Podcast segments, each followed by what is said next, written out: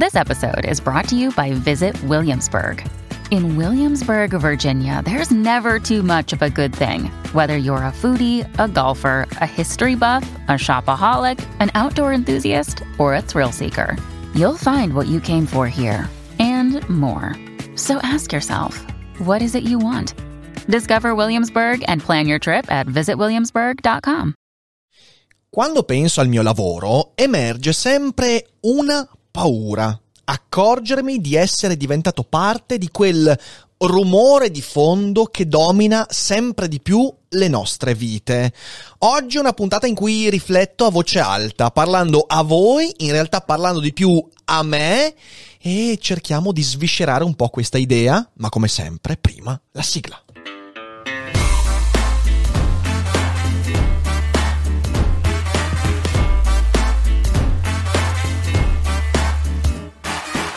Sei su Daily Cogito, il podcast di Rick Dufer. E chi non lo ascolta è cibo per gli zombie.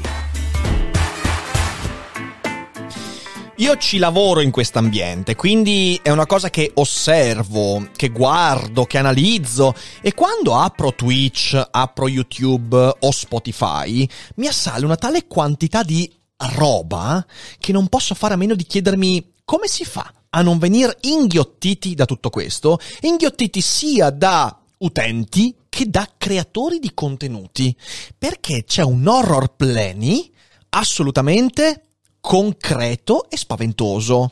Come si fa da creatore di contenuti a distinguersi? Distinguersi, ovvero emergere da questo rumore di fondo. Proprio come quando al progetto SETI, quello per la ricerca di intelligenze extraterrestri, stanno scannerizzando il rumore di fondo, ascoltando il rumore di fondo proveniente fin dai primordi del nostro universo e ascoltando quel rumore di fondo cercano quell'input, quel suono, quel segnale che non si è amalgamato, che si distingue. Quello ha significato. Il rumore non ha significato. Ecco, eh, seguendo questa metafora, il mio problema è quanto è grande il rischio di venire amalgamato in quel rumore di fondo. È molto facile. Fin da quando io ho cominciato a produrre contenuti online, mi sono posto questo problema. Come posso fare qualcosa di significativo? Questa frase significa, tanto per ripetere questa parola che sentirete svariate volte, significa fare qualcosa che sia quell'input che non si amalgama al rumore di fondo. Qualcosa che possa quindi distinguersi dal resto.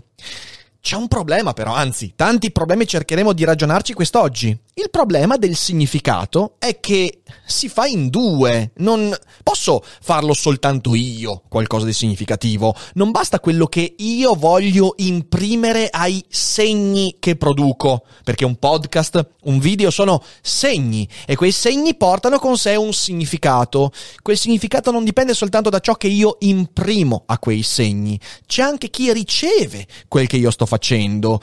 E questo in effetti è, se ci pensate bene, il motivo della grande proverbiale frustrazione dell'autore incompreso, che vorrebbe far sì che i suoi segni avessero il significato che lui vuole dare loro. Ho scritto un grande libro, magari in cuor mio considero veramente grande il mio libro, però poi il significato si fa in due, è negoziato, è di relazione e quindi frustrazione, sono incompreso.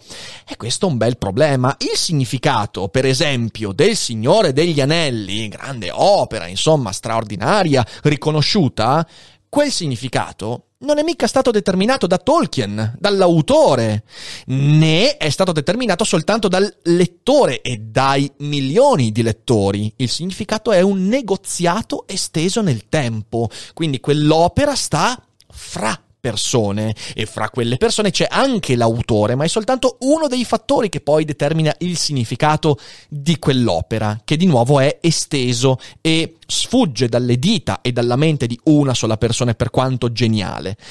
Allo stesso modo questo accade su YouTube, su Twitch, nei podcast, su internet, il video o l'intero progetto di un creatore di contenuti, il cui significato verrà determinato da una relazione, ancora meglio, da un negoziato esteso su cui l'autore ha soltanto un minimo controllo. Questo è un problema, questo è qualcosa su cui bisogna riflettere, è uno degli ostacoli che bisogna valicare per produrre contenuti in modo sereno e... ed efficace. Tolkien però scriveva le sue opere 70 anni fa, 80 anni fa e aveva in questo caso due problemi in meno rispetto a noi coinvolti in questo gioco che è internet. In primo luogo, che ci piaccia o no, c'era meno rumore di fondo, o meglio, c'era tantissimo rumore di fondo, ma una minor quantità di quel rumore raggiungeva gli occhi e le orecchie di tutti. Secondo problema che Tolkien non doveva affrontare noi sì, la relazione fra autore e lettore era quasi completamente univoca. Leggendo Il Signore degli Anelli, infatti, come dicevo, il significato dell'opera è esteso nel tempo, è una tensione fra autore e lettore, ma non solo, fra autore, lettore e contesto sociale, linguaggio, altri media, e tutti questi elementi che compongono poi il pool memetico in cui si sviluppa la nostra cultura. Ma soprattutto quella relazione di tensione fra Tolkien e i suoi lettori era univoca, cioè Tolkien che produce il segno e lo lancia e poi voi fatene quello che volete. Difenderò la mia opera, certo, fra articoli, eh, ma sarà molto, molto differita quella relazione, quindi in gran parte univoca. E questa cosa con noi non avviene più e questo è una grande opportunità e un grande problema. Infatti, proviamo ad analizzare questi due elementi che abbiamo in più rispetto a Tolkien e ho preso Tolkien come esempio. Andiamo ancora più in là nel tempo beh, quei due problemi ci sono sempre di meno. Jules Verne aveva ancora meno quei due problemi, perché poi con lo sviluppo dei, della mass medialità queste due questioni sono ingigantite. La presenza pervasiva del rumore porta alcune conseguenze. Prima su tutti, l'attenzione delle persone è una risorsa scarsa. È una risorsa scarsa perché le persone sono una risorsa scarsa, certo siamo in tanti, ma il pubblico potenziale è comunque una risorsa limitata e ogni persona che fa parte di quel pubblico ha un tempo e un'energia mentale limitata e quindi la risorsa dell'attenzione, come qualsiasi risorsa, è scarsa.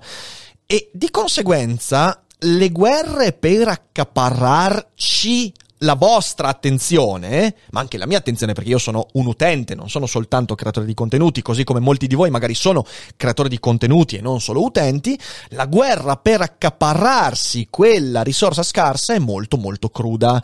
Come vedremo ci sono degli elementi che si sviluppano, come per esempio il clickbait. Vi siete mai chiesti perché la stampa la stampa nazionale, quella mainstream, sta utilizzando tanto il clickbait. Guardate l'esempio di AstraZeneca, i vaccini, ma durante la pandemia ne abbiamo visti di tutti, di tutti i colori. Beh, il clickbait è l'effetto di quella scarsità e non c'è niente da fare. Attualmente arrendiamoci all'idea che non c'è soluzione, non c'è una soluzione, ci sono alcuni virtuosi, il post che fa la cosiddetta slow information e quindi non si lancia a pesce su ogni singola sillaba, notiziola e queste cose qua.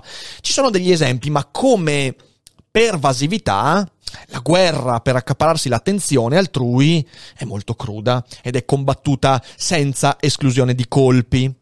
Secondo aspetto di questa pervasività del rumore, l'utente ha meno tempo per accorgersi del perché interessa o meno un contenuto e quindi ha meno tempo per decidere se scegliere un contenuto. Attenzione, non sto parlando del tempo dedicato ai contenuti, sto parlando del tempo speso a riflettere se un contenuto mi interessa o meno.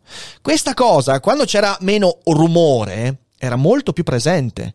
Quando ascoltavo una trasmissione radiofonica non ero subito seguito e inseguito da altre trasmissioni, da altri contenuti, da altre cose. Avevo molto di più il tempo per chiedermi, ma sta roba mi interessa? La voglio fare? La voglio ascoltare? Cosa faccio? Quel tempo si è ridotto in modo devastante e quindi c'è meno tempo per decidere se scegliere un contenuto e questo poi porta a tutta una serie di conseguenze che andremo a sviscerare. Terzo aspetto, il contenuto fruito è immediatamente seguito da un altro contenuto. È il binge watching. Questa cosa che in realtà è molto divertente, la faccio anch'io, però, però è diventata è diventata un ostacolo, perché se il contenuto che io ho appena fruito è seguito immediatamente da un'ulteriore fruizione, mi perdo per strada una cosa fondamentale, il tempo di rielaborazione. Io qui me lo sono dato come regola, eh, per quanto io poi ci siano momenti in cui guardo varie cose eh, di seguito, però poi mi prendo il tempo per rielaborare come? Beh, in due modi principali. Uno, parlandone con le persone che ho vicino, principalmente Ari, Fede, o per esempio ne ho parlato anche con mia madre qualche giorno fa, sono andato a pranzo, è lei che mi ha consigliato di, ver- di vedere la miniserie Your Honor e quindi mi sono detto voglio parlarne, perché la, rie- la rielaborazione passa per la discussione di quello che ho visto e ci vuole tempo, devi ritagliarti il tempo e l'occasione per farlo. E poi il mio secondo modo è qui, è daily cogito. Per me il momento in cui parlo di qualcosa di pop è un momento di rielaborazione. Però mi rendo conto che questa cosa molto spesso non viene fatta, soprattutto a livello degli adolescenti. Non c'è più quella rielaborazione e ancora peggio, molto spesso fruisco del contenuto e subito dopo averne fruito, cosa che faccio? Vado ad ascoltare chi ne parla. E questo è male, è male è male perché sto abdicando alla mia capacità di rielaborare il contenuto. E io qui lo do proprio come, come, suggerimento a tutti quelli che mi ascoltano, che sono pochi, ma va bene così. Fatelo almeno voi.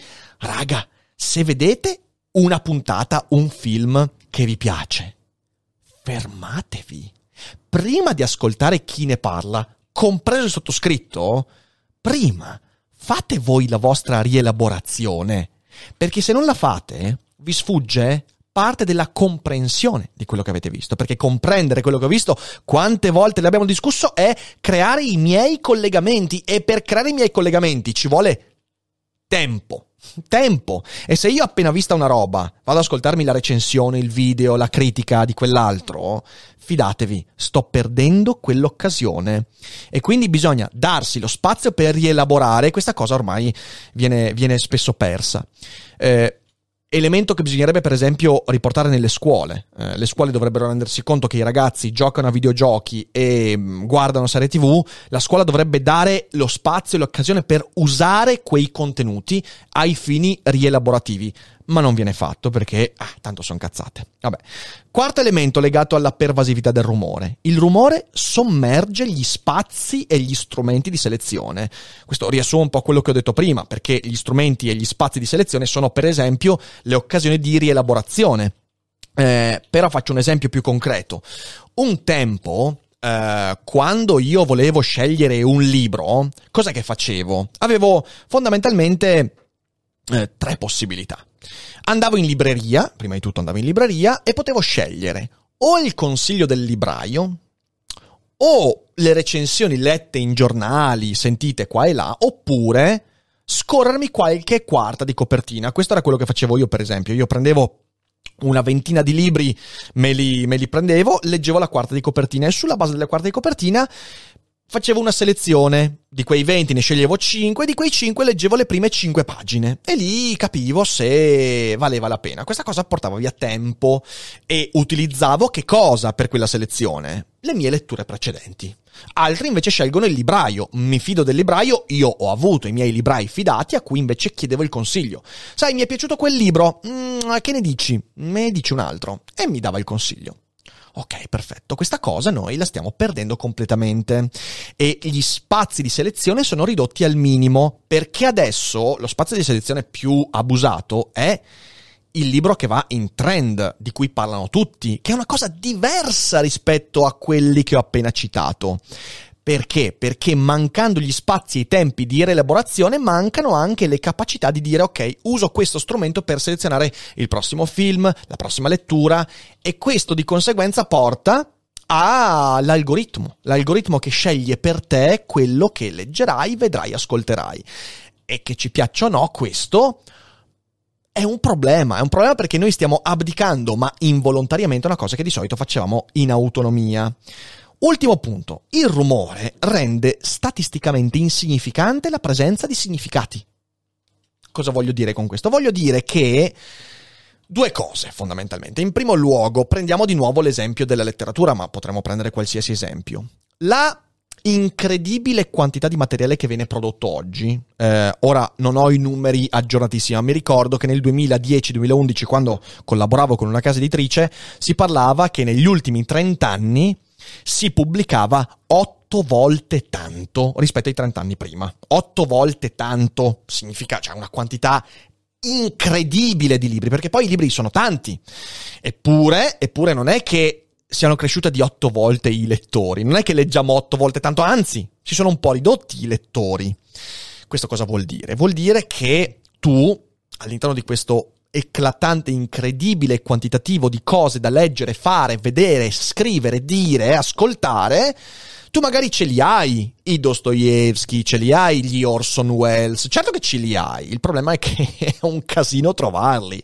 Trovarli è diventato quasi impossibile. Perché? Perché il rumore aumenta, ma non aumentano le cose di grande qualità, i geni, eh, le cose veramente significanti, perché quelle purtroppo sono, sono, sono sempre quelle. Non è che, non è che i, i, Moresco sono aumentati, i Dostoevsky sono otto di più, assolutamente no. Non c'è una proporzionalità. In proporzione, però, è aumentato il numero di persone normali che scrivono, che producono. Eh.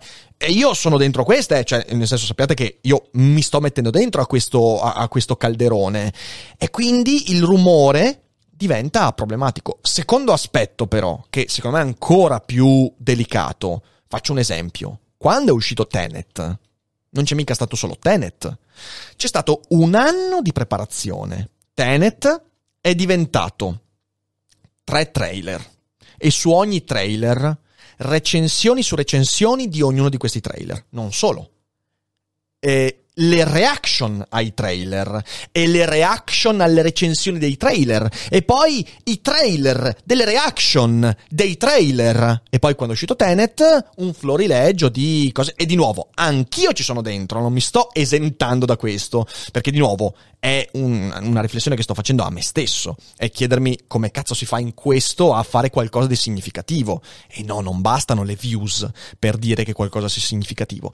E quindi tu hai intorno a ogni elemento un florileggio incredibile, che però non è un florileggio, ma un appassimento incredibile di una montagna talmente inverosimile di di, di, di, prodotti, di, di discorsi che, che, ti senti soverchiato. Mi viene da citare Borges, il quale diceva che la copula è del diavolo perché moltiplica l'immagine, anzi la copula e gli specchi sono del diavolo perché moltiplicano l'immagine dell'uomo. Beh, il rumore è diabolico perché moltiplica l'immagine del film, dei libri, che sono già di per sé storie di altre storie. Quindi siamo in una società che moltiplica i layer continuamente. E questa cosa è un problema, è un problema se non la gestiamo, se non cerchiamo di capire che farne.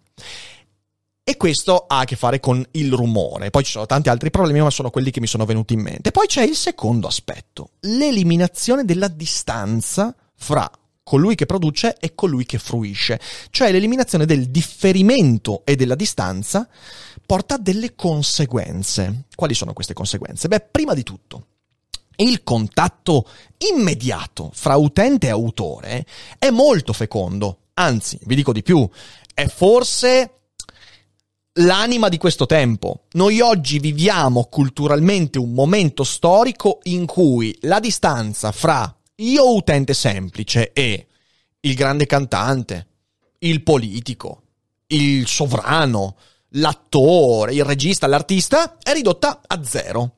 Perché? Perché è la traccia del mondo dei social. I social hanno disintermediato quella distanza, è eliminata ed è una bellissima cosa, e non sto contestando questo, è una bellissima cosa. Però come ogni grande rivoluzione poi porta con sé delle conseguenze che vanno affrontate e quindi per quanto sia una grande opportunità che io stesso utilizzo e ne beneficio, è anche molto molto rischiosa come, come, come cosa. Perché? Perché mancando gli elementi di qui sopra, quindi il tempo di selezione, il tempo di comprensione, di rielaborazione, quindi mancando il tempo, e ricordatevi che l'eliminazione dei tempi è la causa dell'eliminazione delle distanze, questo sia molto molto chiaro, non puoi avere l'una senza l'altra, non puoi avere un mondo di disintermediazione non disintermediando i tempi, sappiatelo, questo deve essere molto importante. Però dicevo, mancando tutti quegli elementi di qui sopra, il tempo, la rielaborazione, la comprensione e via dicendo, il feedback che c'è in quella disintermediazione, nella stragrande maggioranza dei casi, è di qualità infima. Ragazzi, basta aprire qualsiasi canale su YouTube.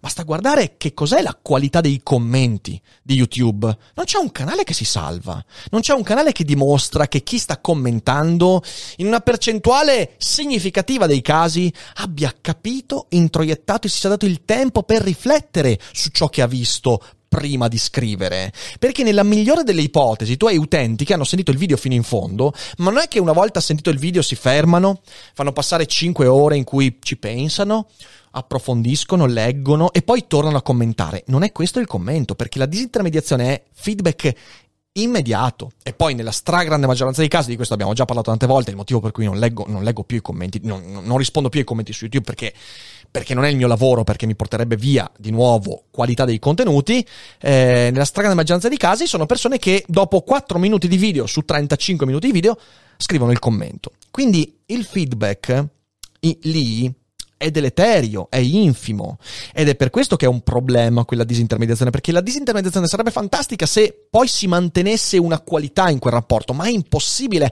è strutturalmente impossibile per l'autore stesso. Come si fa a star dietro a tutti i possibili feedback, mantenendo la qualità e dedicando lo stesso tempo e riflessione alla produzione dei tuoi contenuti? È impossibile. Per quello dicevo che l'eliminazione dei tempi e la disintermediazione della distanza eh, sono, sono, collegate, non puoi far l'una senza l'altra. Ehm, perciò, da questo punto di vista, cos'è che succede? Succede che l'autore è di nuovo autore di libri, di video, di podcast, di film, di qualsiasi cosa, di qualsiasi segno che voglia avere un significato. L'autore non è più libero come Tolkien, come Verne, di far vivere la sua opera indipendentemente dalle reazioni. Faccio un esempio molto chiaro. Avete presente J.K. Rowling, autrice di Harry Potter? Perché J.K. Rowling negli ultimi anni è letteralmente impazzita nel tentativo di colmare i buchi narrativi che le community su Twitter, Facebook, Instagram individuavano nella sua opera? Perché impazzita a dire che Albus Silente è omosessuale, che Hermione Granger è, è afroamericana, anzi afro-australiana, perché poi comunque è di colore, e che poi quel personaggio... E a colmare tutti i buchi. Ne abbiamo parlato, vi ricordate il podcast sul sindrome del completismo? Ecco, è esattamente quello. Perché c'è questo completismo? Perché l'autore, l'autrice sente il bisogno di colmare quei buchi segnalati da utenti? Perché non è più libero o libera di far vivere la sua opera al netto delle reazioni. Certo, poi qualcuno potrebbe dire, ma la Rowling ha dei problemi pregressi ed è per questo che poi sì va bene, ma non è mica solo lei, sono tantissimi gli autori che stanno seguendo questo trend. Per fortuna Saramago è morto prima di vederlo, altrimenti chissà cosa sarebbe diventato cecità agli occhi della comunità di Twitter e quali sarebbero state le sue reazioni, non lo so. Però quello che sto dicendo è che l'autore oggi non è più libero come prima di far vivere l'opera al netto delle reazioni. Tolkien una volta scritto Il Signore degli Anelli, l'ha lanciato e se qualcuno veniva a dirgli, eh ma non so, ma vorrei sapere quali sono le preferenze sessuali di Merry e Pippin lo indovini, questi mm, si portano dietro le carote, sono sempre lì in giro e si, si, frequentano fra di loro, quindi un sospetto ti viene, ma non è che sia Tolkien che deve dirti, eh guarda, eh sì, a questi due insomma si appartano ogni tanto, non è quello che deve fare l'autore, l'autore deve lasciare la sua opera. Questa cosa qua oggi è molto molto meno possibile e di questo dobbiamo renderci conto secondo aspetto di questa disintermediazione fra utente e creatore di contenuti, autore e lettore, è che l'autorialità dà un significato al proprio lavoro oggi anche tenendo conto delle reazioni del pubblico. Questa è una cosa nuovissima. Nuovissima perché ovviamente anche in passato sempre chi scriveva, produceva, faceva pensava anche a come il pubblico avrebbe reagito, è ovvio. Ma oggi quella reazione è parte integrante della produzione del contenuto. Anche qui faccio un esempio pop. True Detective stagione, stagione 2. Stagione che me è piaciuta tantissimo, fino a metà. Sapete cosa è successo? È successo che loro si sono presi male con i tempi di produzione. Dopo il grande successo della prima stagione, bellissima, iniziano, fanno le prime tre puntate e quando stanno iniziando a girare la quinta, sesta puntata, quindi metà stagione, cominciano a uscire le prime puntate. Quindi loro si trovano in questa situazione, stanno ancora girando e terminando il lavoro, mentre il pubblico inizia a fruire delle prime puntate. E le prime puntate, visto che il pubblico è fatto spesso di caproni che non hanno di nuovo la pazienza di vedere come una storia si sviluppa, cominciano a sbraitare. Oddio, ma come? Ma non c'è più Rustin Cole, ma non ci sono più. Eh, è tutto diverso. E Colin Farrell fa schifo e via dicendo. Eh, ma cos'è che fanno questi? Questi cambiano in corso d'opera la sceneggiatura. Cambiano la sceneggiatura per andare a incontrare un po' di più eh, le simpatie di quel pubblico che minacciava di abbandonare la serie, che poi comunque è stata abbandonata, quindi pure fatta male. Ecco, questo è una cosa completamente nuova. E questo è un aspetto della serialità, l'avete visto con Game of Thrones, ma di nuovo lo si vedrà con ogni grande saga futura, lo si è visto con l'ultima trilogia di Star Wars. Le reazioni del pubblico sono state parte integrante del modo con cui i registi, se- nell'ottava e nona puntata, hanno gestito la storia. Questa è una cosa nuova, come ogni cosa nuova è interessante, però porta dei problemi incredibili. Perché potrebbe anche essere un bene se fosse fatto con misura, con ponderazione, ma lo sappiamo. Il pubblico non ha misura e ponderazione. Una persona può comprendere qual è la misura e la ponderazione, ma la massa in realtà no. In una buona parte dei casi, infatti, questo elemento diventa un male. C'è l'autore o gli autori, perché ormai serie tv soprattutto non hanno più un autore, ne hanno tanti, gli autori vengono schiacciati dalla massa di reazioni e si adeguano a quella massa di reazioni. E se questo in una serie tv lo vediamo alcune volte, beh, nel mondo di creatori di contenuti online è pervasivo. Gli influencer sono i primi influenzati. Quante volte l'abbiamo detto? L'influencer non è colui che influenza. Non influenzo un cazzo io con le mie opinioni. Al massimo riesco a farvi leggere qualche libro in più e va bene così.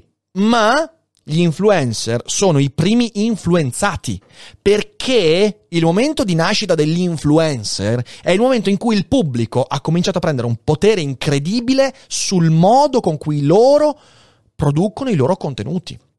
E questa è una novità che sta venendo gestita con poca ponderazione. Resistere a questa tensione richiede uno sforzo enorme da ambo le parti. Da, dalla parte del creatore di contenuti, resistere a questa, a questa sensazione oppressiva, che fidatevi, si sente. Dalla parte dell'utente, resistere alla tentazione di usare quel randello mediatico che si chiama commento, recensione, stalking a volte, una tentazione molto forte, quindi resistere è difficile. Ecco, questi che vi ho elencato e molti altri, ma almeno questi, sono i motivi per cui noi stiamo vedendo l'emersione inconsulta e incontrollata di fenomeni apparentemente molto strani che però, se contestualizzati, non sono più così strani. L'uno, l'uno l'abbiamo già citato, il clickbait. La reazione del pubblico sta già nel contenuto, anzi, il l'unico contenuto è nella reazione del pubblico. Questa cosa non è mai successa, ragazzi. Non è mai successa se non in testi particolari, provocatori, satirici. La satira è un genere il cui contenuto in parte è la reazione suscitata nel pubblico e nell'auditorio. Ma l'informazione, il giornalismo, i film, le serie tv, no, quelle non dovrebbero essere così. E il clickbait è esattamente questo mettere insieme il contenuto e la reazione, desiderata, ma di solito comunque incontrata. Seconda cosa che potrebbe essere strana, l'atto di offendersi come opera narrativa a sé stante. Sto parlando ovviamente di tutti quegli esempi in cui abbiamo visto produrre personaggi che offendevano minoranze, caratteristiche di personaggi che richiamavano quella e quell'altra gruppo sociale che ovviamente reagiva, tutte queste cose che ormai sinceramente non sto neanche qua a citare perché mi sono rotto le balle di certe cose. Però questo elemento che mi ha rotto le balle è assolutamente connaturato al momento culturale che stiamo vivendo. Perché la gente si offende? Anzi, ancora meglio, perché tutti quanti cercano di offendersi prima, meglio e in modo più forte? Perché il primo che si offende è quello che ovviamente c'ha ragione. Se tu ti offendi per secondo è solo perché mi stai imitando. Specchio riflesso! Eh, funziona così, ok? Perché succede? È perché è il passaggio successivo di quello che dicevo. Se da un lato l'autore si sente schiacciato dalla tendenza del pubblico a prendere le redini del suo contenuto, beh, c'è un vero e proprio tentativo di rovesciare il rapporto autore-pubblico. È tutta una questione di potere. È il pubblico che non ha mai avuto questa possibilità di dire a chi ha le redini della propria opera, guarda che la devi fare così. Ed è questo, ed è nient'altro che questo, altro che battaglie per l'inclusività, no, è tu sta roba la devi raccontare così. Io non faccio la fatica di costruirmi una professionalità, arrivare lì, a essere un autore. No, no, no. Io salto la fila, vaffanculo, il tuo libro lo scrivi come dico io. E metto insieme a tante persone, d'accordo con me, e scriviamo il libro, anzi no, lo facciamo scrivere a te ma come diciamo noi. È una questione di potere, nient'altro. E di nuovo, è tutta una conseguenza di quei due aspetti che ho cercato di enucleare. Il rumore dominante e il pubblico che ormai è a contatto diretto con eh, l'autore, con il regista, con il pittore, con, con l'influencer.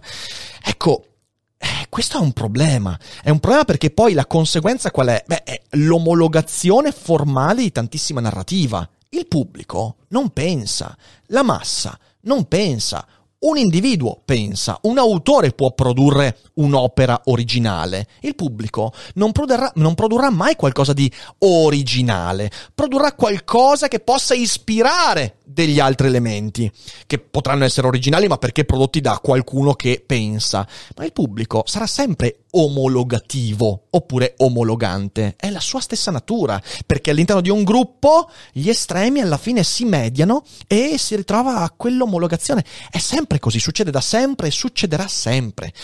Ecco, ecco qual è la mia grande paura facendo questo lavoro. Non riuscire a resistere a tutto questo e diventare rumore.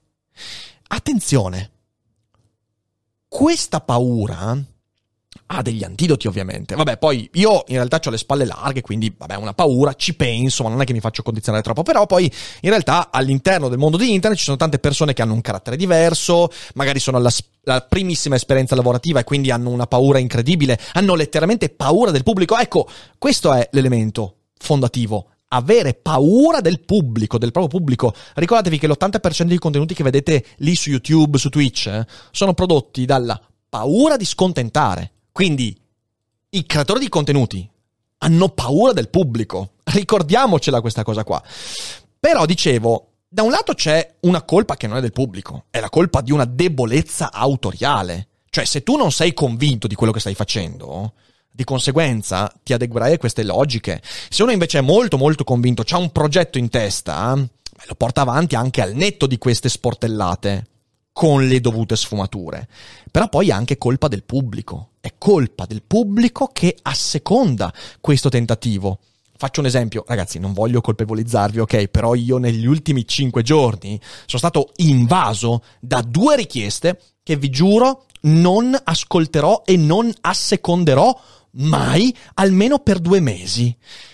Attack on Titan e lo so, hai diventato una roba simpatica. Non sto dicendo quelli che lo fanno per prendermi per il culo in chat dicendo Ah, Rick, hai visto Attack? No, sto dicendo che io ho Instagram, Facebook e la chat di uh, Twitch invasa da gente che mi fa Cosa ne pensi di Attack on Titan? Cosa ne pensi? Ma mi parli di Attack on Titan? Calma cazzo, calma. A parte che lì fuori ci sono 380 video ogni minuto che vengono fuori e ne parlano. Sicuramente ne parlano anche alcuni meglio di me, quindi andate ad ascoltare loro. Seconda richiesta, il catcalling.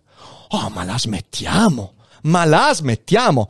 Io questa mattina ho bannato 12 persone su Instagram che mi chiedevano, Rick, ma il catcalling, ma quando... E io rispondevo, ma perché dovrei parlarne? Ma che me ne frega? È una roba, di nuovo, è un'esca per boccaloni. E vedendo le risposte io ho dovuto bloccare persone. C'ho una montagna di gente che mi chiede di parlare del catcalling, ma chi se ne frega del catcalling? Ma veramente? Quindi Se da un lato la colpa è autoriale di una certa debolezza, magari persone che non credono nel proprio progetto e queste cose qua, dall'altra, caro pubblico, ma fai un bel respiro. Anzi, non pubblico, non esiste il pubblico. Cari utenti che mi ascoltate, fate un bel respiro e cercate di capire questo, che se non vole, se volete avere contenuti di qualità, ma non solo con me, ma con tutti gli altri, non dovete agire per spaventare il creatore di contenuti.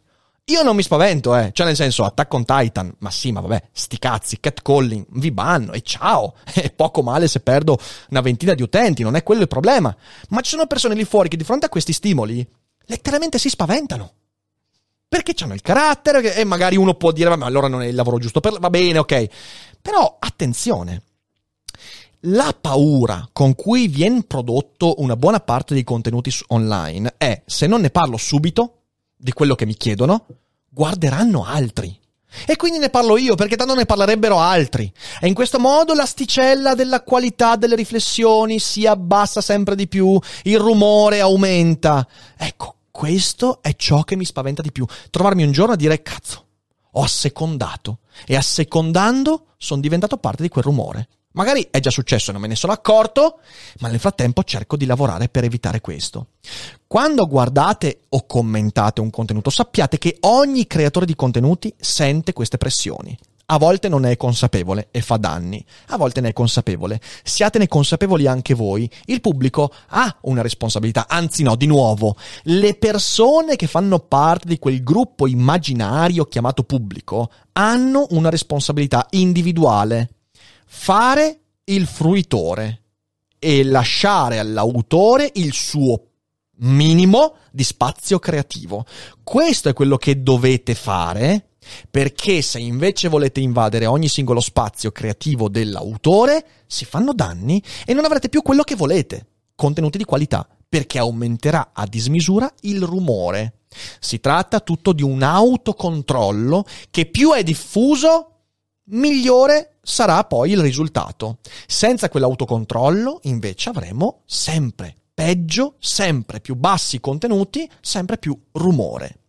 Quindi mi sono venuti in mente alcuni consigli per l'autore e per il pubblico e sono rivolti a me quelli dell'autore. L'autore, cosa che dovrebbe fare? Beh, prima di tutto selezionare bene i giusti luoghi di dialogo, perché di nuovo, quella disintermediazione è ottima, solo che bisogna individuare come portarla a termine. Io l'ho scelta, sono due, sono la chat di Twitch, dove gli utenti che ci seguono non sono mai in numero infinito e sono anche abbastanza abbastanza, diciamo così, stronze quando scrivono Attack on Titan, ma sono, sono, sono dialoganti, sono, sono è una bella community. Ok, oppure la chat di Telegram di Patreon e poche altre cose. Il resto per me è non seguibile.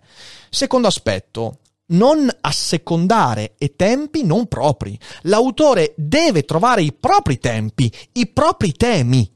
Anche se quei temi magari non fanno le visualizzazioni infiniti, infinite. Se io oggi avessi fatto il video su Attack on Titan, domani il video avrebbe fatto 15.000, 20.000 in un giorno. Però sti cazzi, questo è un video che se va bene arriverà a 7-8.000 in 24 ore, ma se va bene, eh. Però sti cazzi, non è quello il mio problema. Il mio problema è trovare i miei tempi e i miei temi e quelli seguire. In terzo luogo, l'autore deve crearsi e tenersi lo spazio necessario. Bisogna tenersi lo spazio necessario. E qui ci sarebbe un altro aspetto da analizzare, ma sarà per una prossima puntata. L'eliminazione della vita privata del creatore di contenuti, che è un aspetto incredibile e che va assolutamente affrontata come, come deteriore. Però, beh, questo è un altro discorso. In mezzo a tutto questo, Secondo me, come ripeto molto spesso, il creatore di contenuti non deve fornire solo contenuti, ma anche strumenti di selezione, cioè far capire al pubblico perché quella persona sta seguendo quel contenuto, che è fondamentale. Spero di fare periodicamente questa cosa qua, io ci provo e quindi farvi porre la domanda perché sto seguendo sto stronzo che parla? Perché poi di questo si tratta. Maggiore il numero di persone che si prendono il tempo per chiedersi ma perché sto seguendo questo? Perché sto ascoltando questo? Ho intenzione di ascoltare ancora? Mi interessa? Questi sono strumenti che vanno forniti al pubblico, perché altrimenti di nuovo si cade in tutto quello che dicevamo prima. Però poi ci sono anche delle cose che deve fare l'utente in sé per sé. Non voler azzerare del tutto le distanze. Avete presente quel discorso che faccio molto spesso? Io non sono vostro amico, ok? Eh, perché in realtà uno dei danni che si fa quando si fa percepire l- l'azzeramento di quella distanza è che ci sono dei fraintendimenti incredibili e quindi è meglio evitarli. In secondo luogo, non assecondare velocemente la noia. Eh, cosa voglio dire? Non voglio dire che dovete seguire contenuti che vi annoiano, voglio dire che il, la prima reazione nei confronti di un contenuto non è necessariamente quella giusta. Ci può stare, succede. Come succede con un libro che eh, infatti non c'è nessun criterio di selezione perfetto. Quando io cominciavo a leggere le prime cinque pagine di un libro in libreria, magari le prime cinque pagine erano noiose e allora lo mettevo da parte, ma non devo farlo sempre questo. Devo anche dare il tempo alle cose di svilupparsi a volte, lasciarle riposare e riprenderle. E invece no, noi siamo passati a un momento in cui se i primi 20 secondi di roba non mi piacciono, passo ad altro, passo ad altro, passo ad altro e questo ovviamente porta a vari problemi. Infine, e questo è importante, affinare le proprie modalità di dialogo ogni volta in cui uno scrive un commento, che sia in chat, che sia su YouTube, dovrebbe porsi il problema, ma questo commento cambia qualcosa, questo commento porta qualcosa, questo commento ha una qualità che non sia rumore, si distingue dal resto. Ecco, io credo che nella società della user content generation, uh, user generated content, user generated content generation sia un casino, eh, questa sia una domanda fondamentale da farsi. Altrimenti non solo il creatore di contenuti, ma anche l'utente diventa rumore.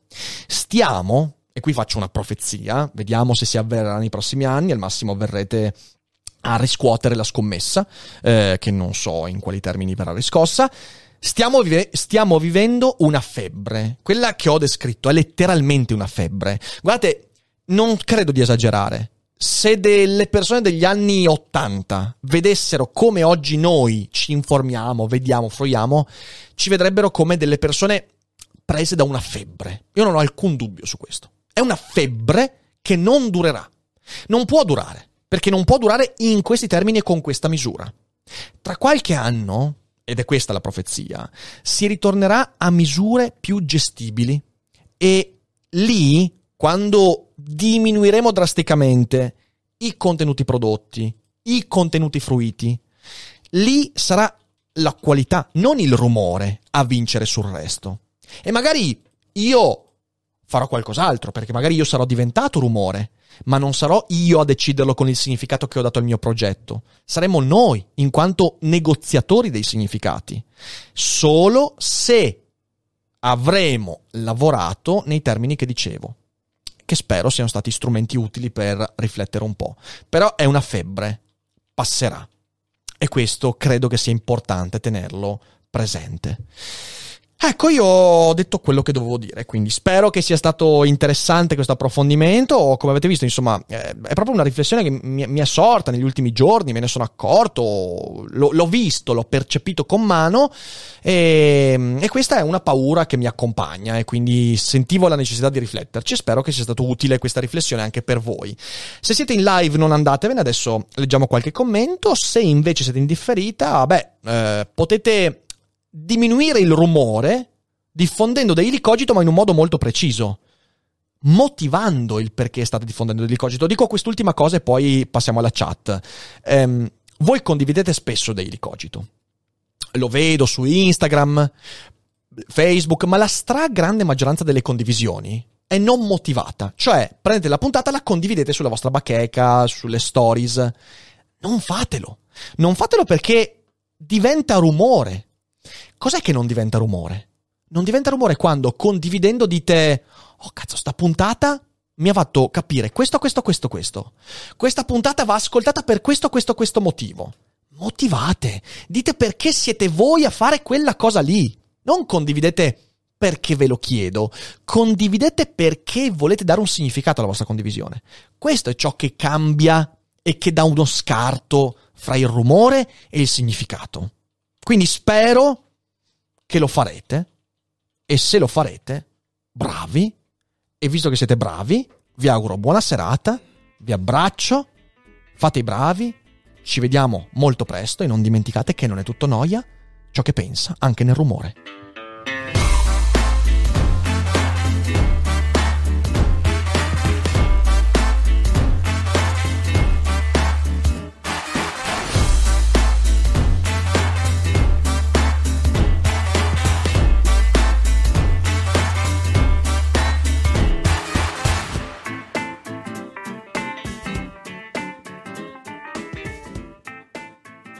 Vacanze in Sicilia o in Sardegna. Con i traghetti GNV porti tutto quello che vuoi, ti rilassi fino a destinazione e se prenoti entro il 14 maggio, posto ponti a partire da 33 euro. Non c'è modo migliore per andare in vacanza. Scopri i dettagli su gnv.it. Offerta valida sulle linee Napoli-Palermo e Genova-Olbia, 10.000 posti disponibili.